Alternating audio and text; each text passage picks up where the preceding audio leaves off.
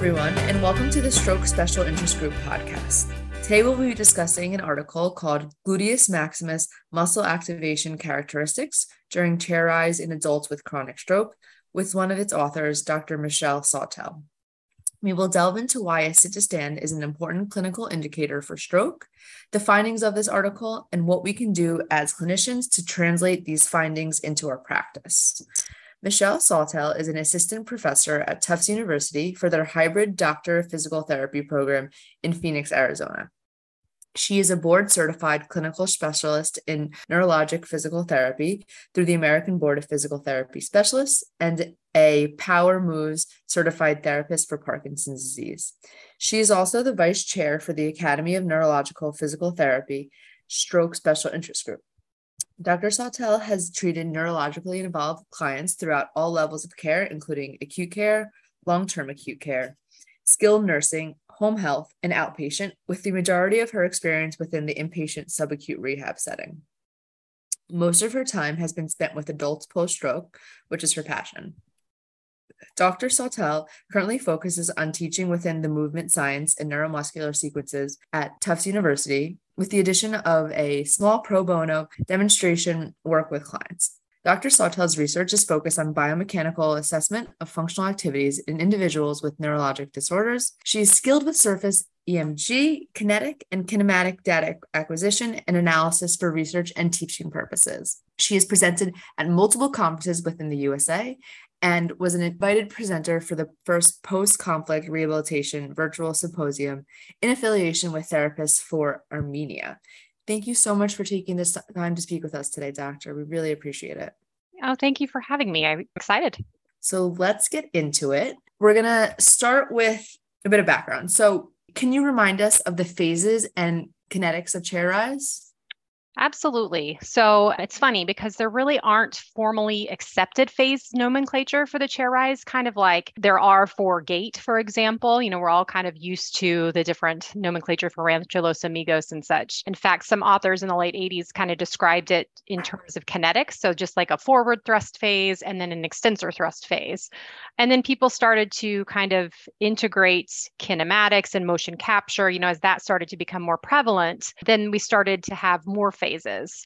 For our article, we chose the Schenkman and colleagues description from nineteen ninety because we thought it would be more clinically relevant. It provided not only kinetic types of phases, basically, but it, it kind of integrated kinetics and kinematics into uh, into everything. So it makes it clinically and research relevant.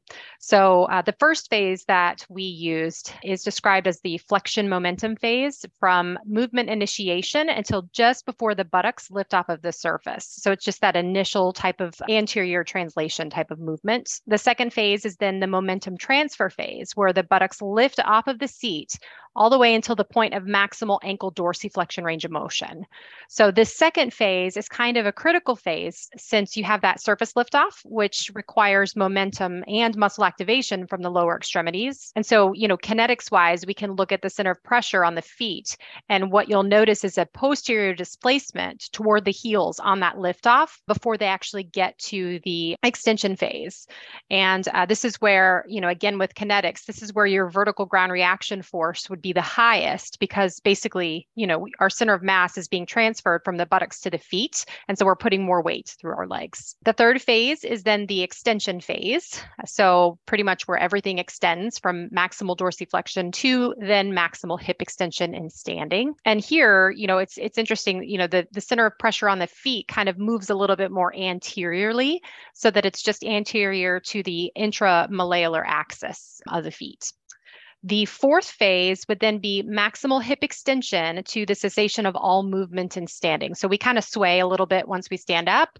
And that fourth phase is a little bit nebulous, I'd say, to try to detect when the motion actually stops. But that's kind of how it's defined. From a movement cycle perspective, like how long does it take to get from on a, you know, from a healthy individual, healthy adult perspective, it takes about one point two to two seconds to transition through all of those phases and, you know, remain in that static standing position. Can you next explain how electromyographic analysis works and what insights E M G analysis can give?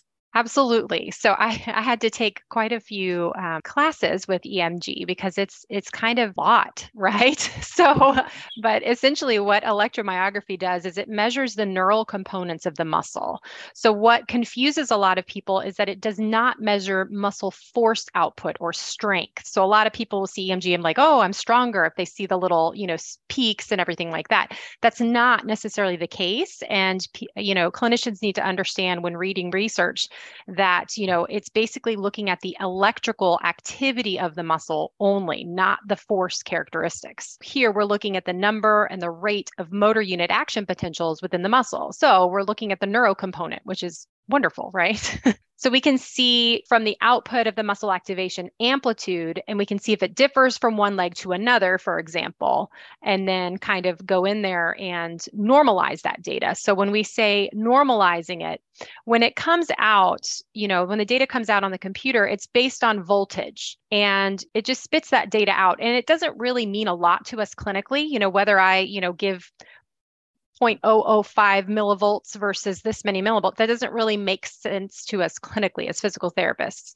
So what we have to do with E M G is to compare it to, usually people compare it to a maximal voluntary isometric contraction. So for this, you know, you would have the patient try to contract the muscle as forcefully as possible, kind of like just a manual muscle testing, if you will, just make sure that the patient provides maximum force output with the E M G sensors on. So then the computer would spit out a voltage reading from that. Then when we when the patient does the activity, like the sit to stand, for example, we can take the voltage output that results from the sit to stand activity, you know, on whatever muscle that we're tra- we're testing. Testing, and then we can calculate a percentage ratio.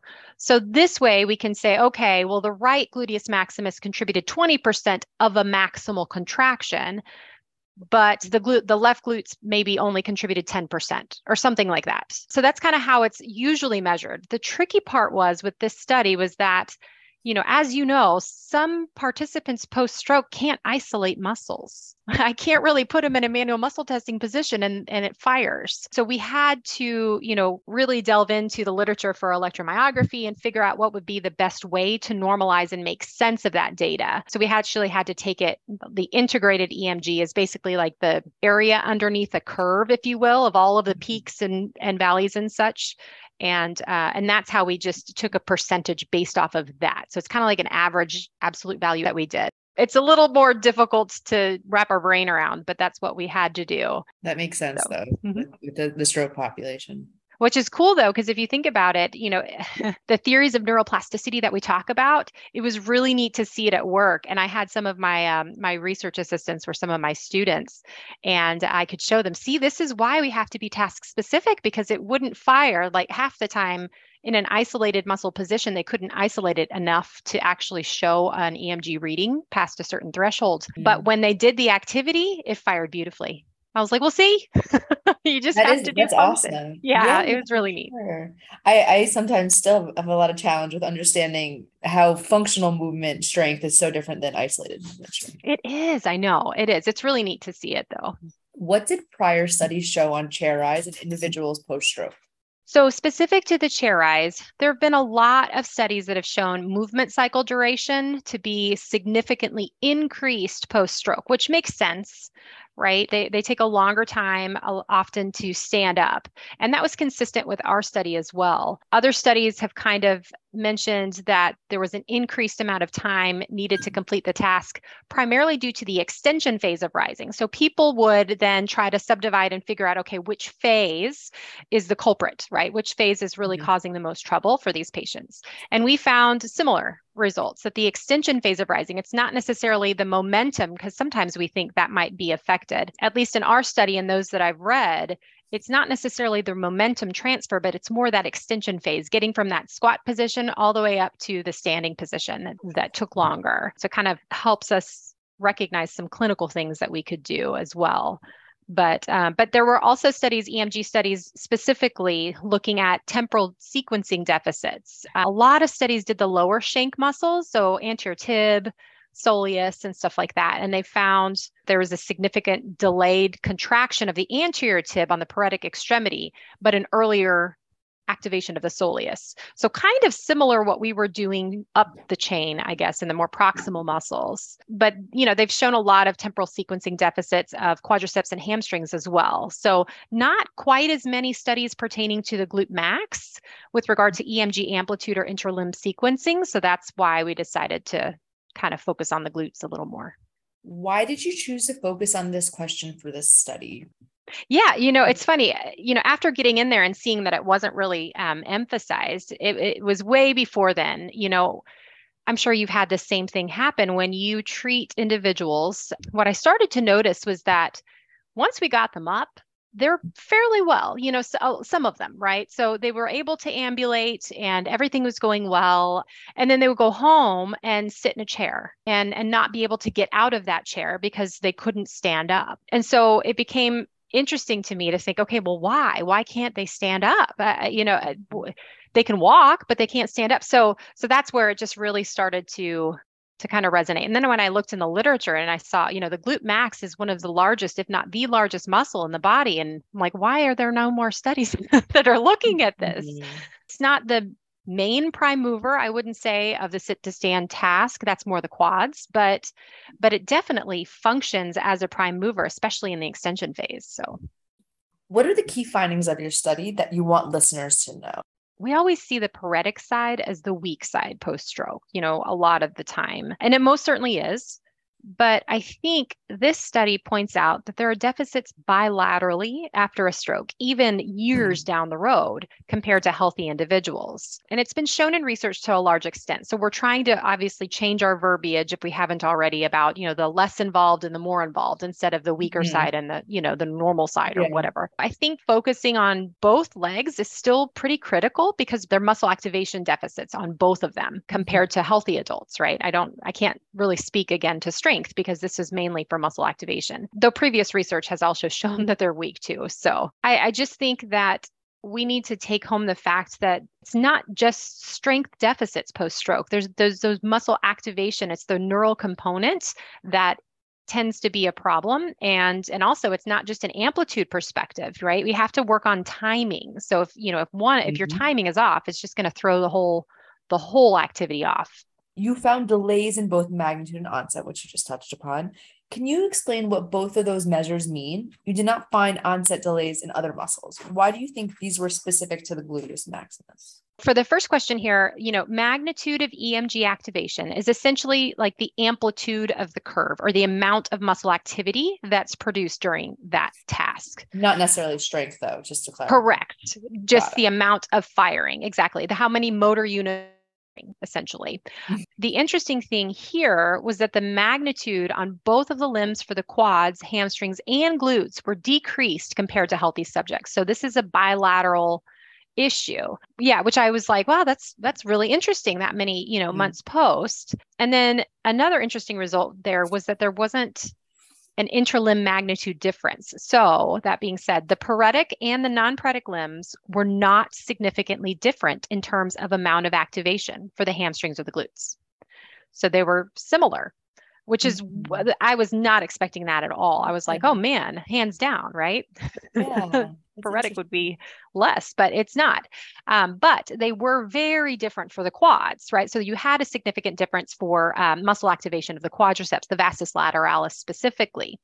So, you know, so it was interesting because there might be some kind of a preferential decrease in the magnitude or that peak activation, if you will, of the quads for some reason. And then onset of activation, it's more related to, again, that temporal aspect of activity. So how quickly did the muscle fire compared to either healthy adults or between legs? So again, we talked about if one of the, the muscles like the glute max lags behind, then the activity would be affected because other mu- muscles might need to kick in in order to support, you know, um, and, and make the activity successful. So that's kind of what magnitude and onset mean together. In answer to the other question, why do I think they were specific to the glute max?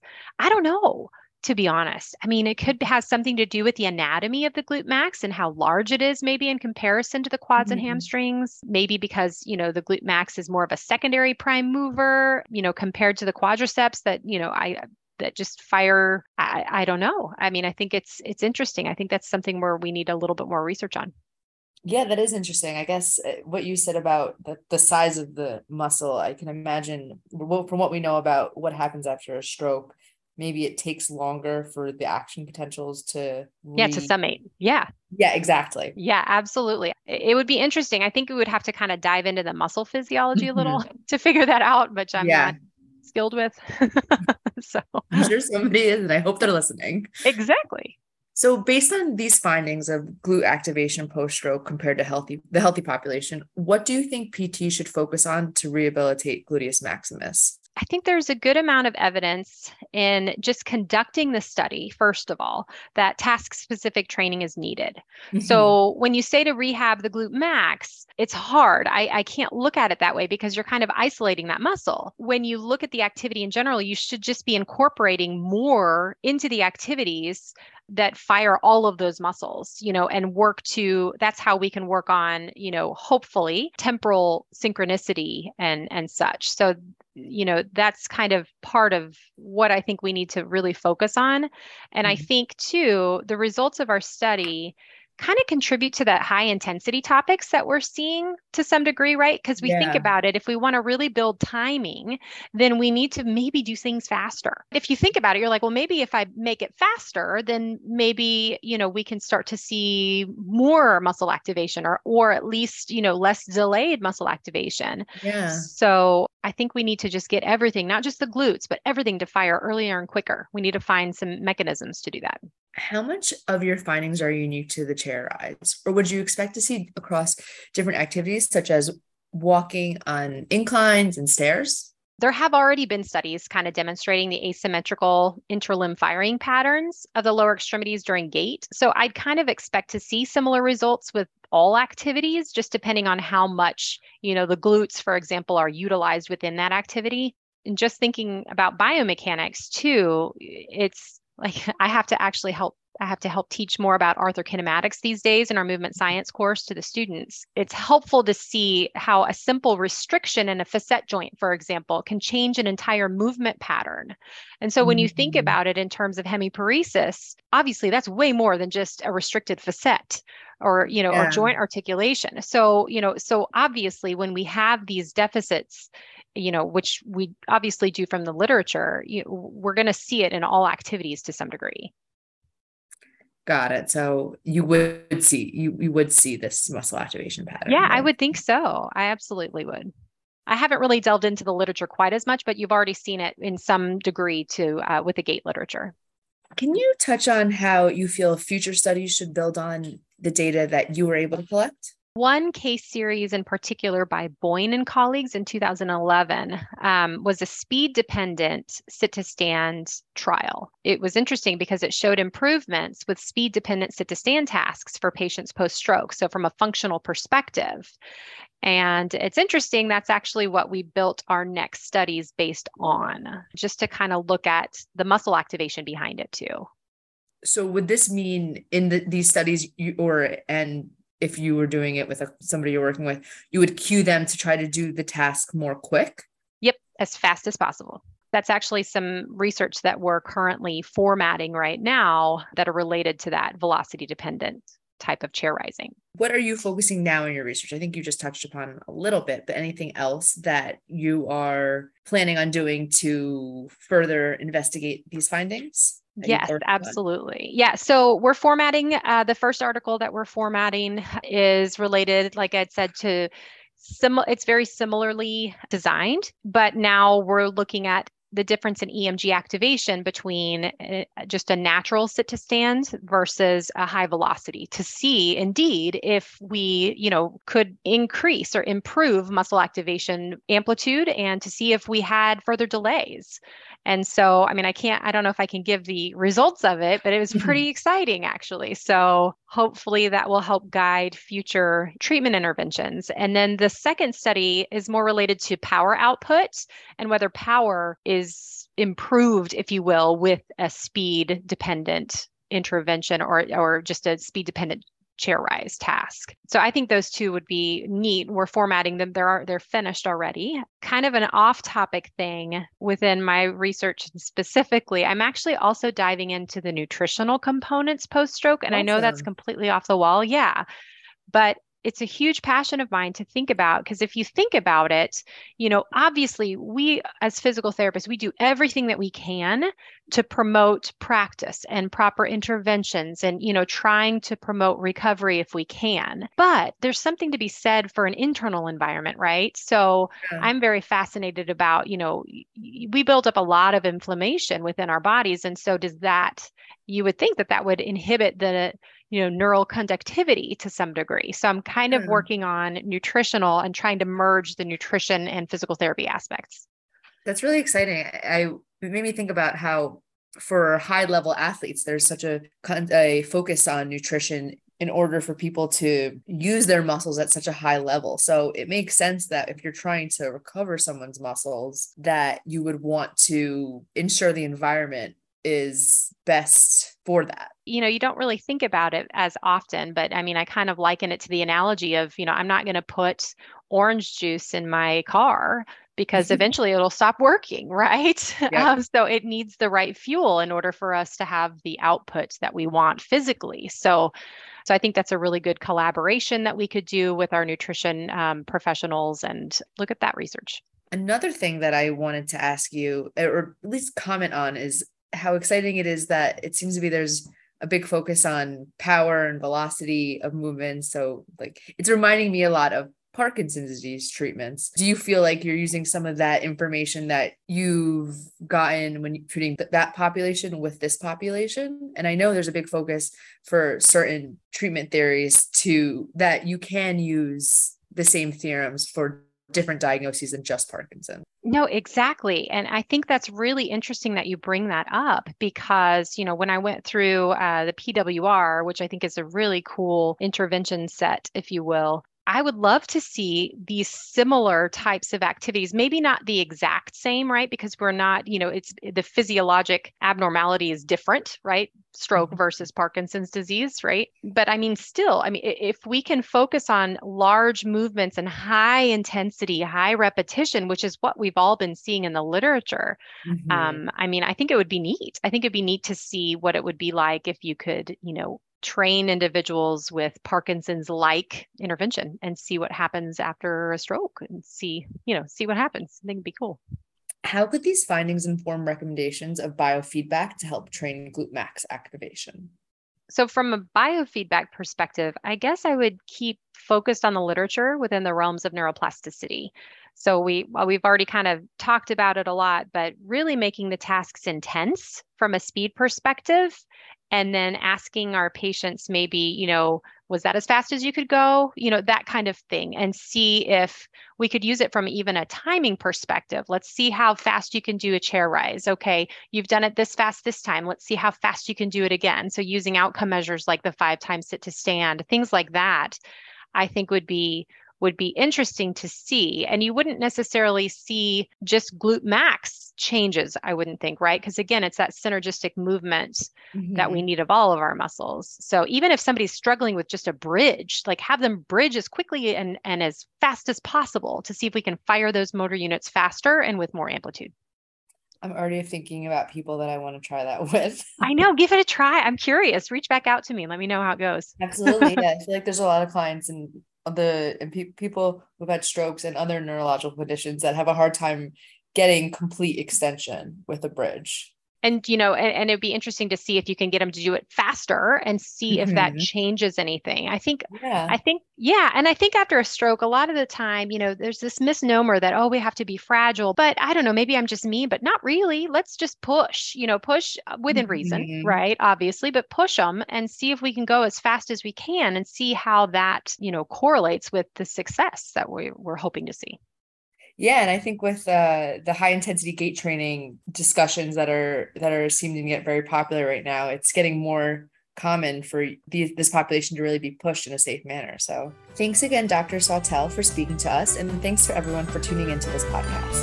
Please continue to look out for more of the Stroke Special Interest Group podcast on A N P T Synapse, Google Podcasts, or wherever you get your podcasts.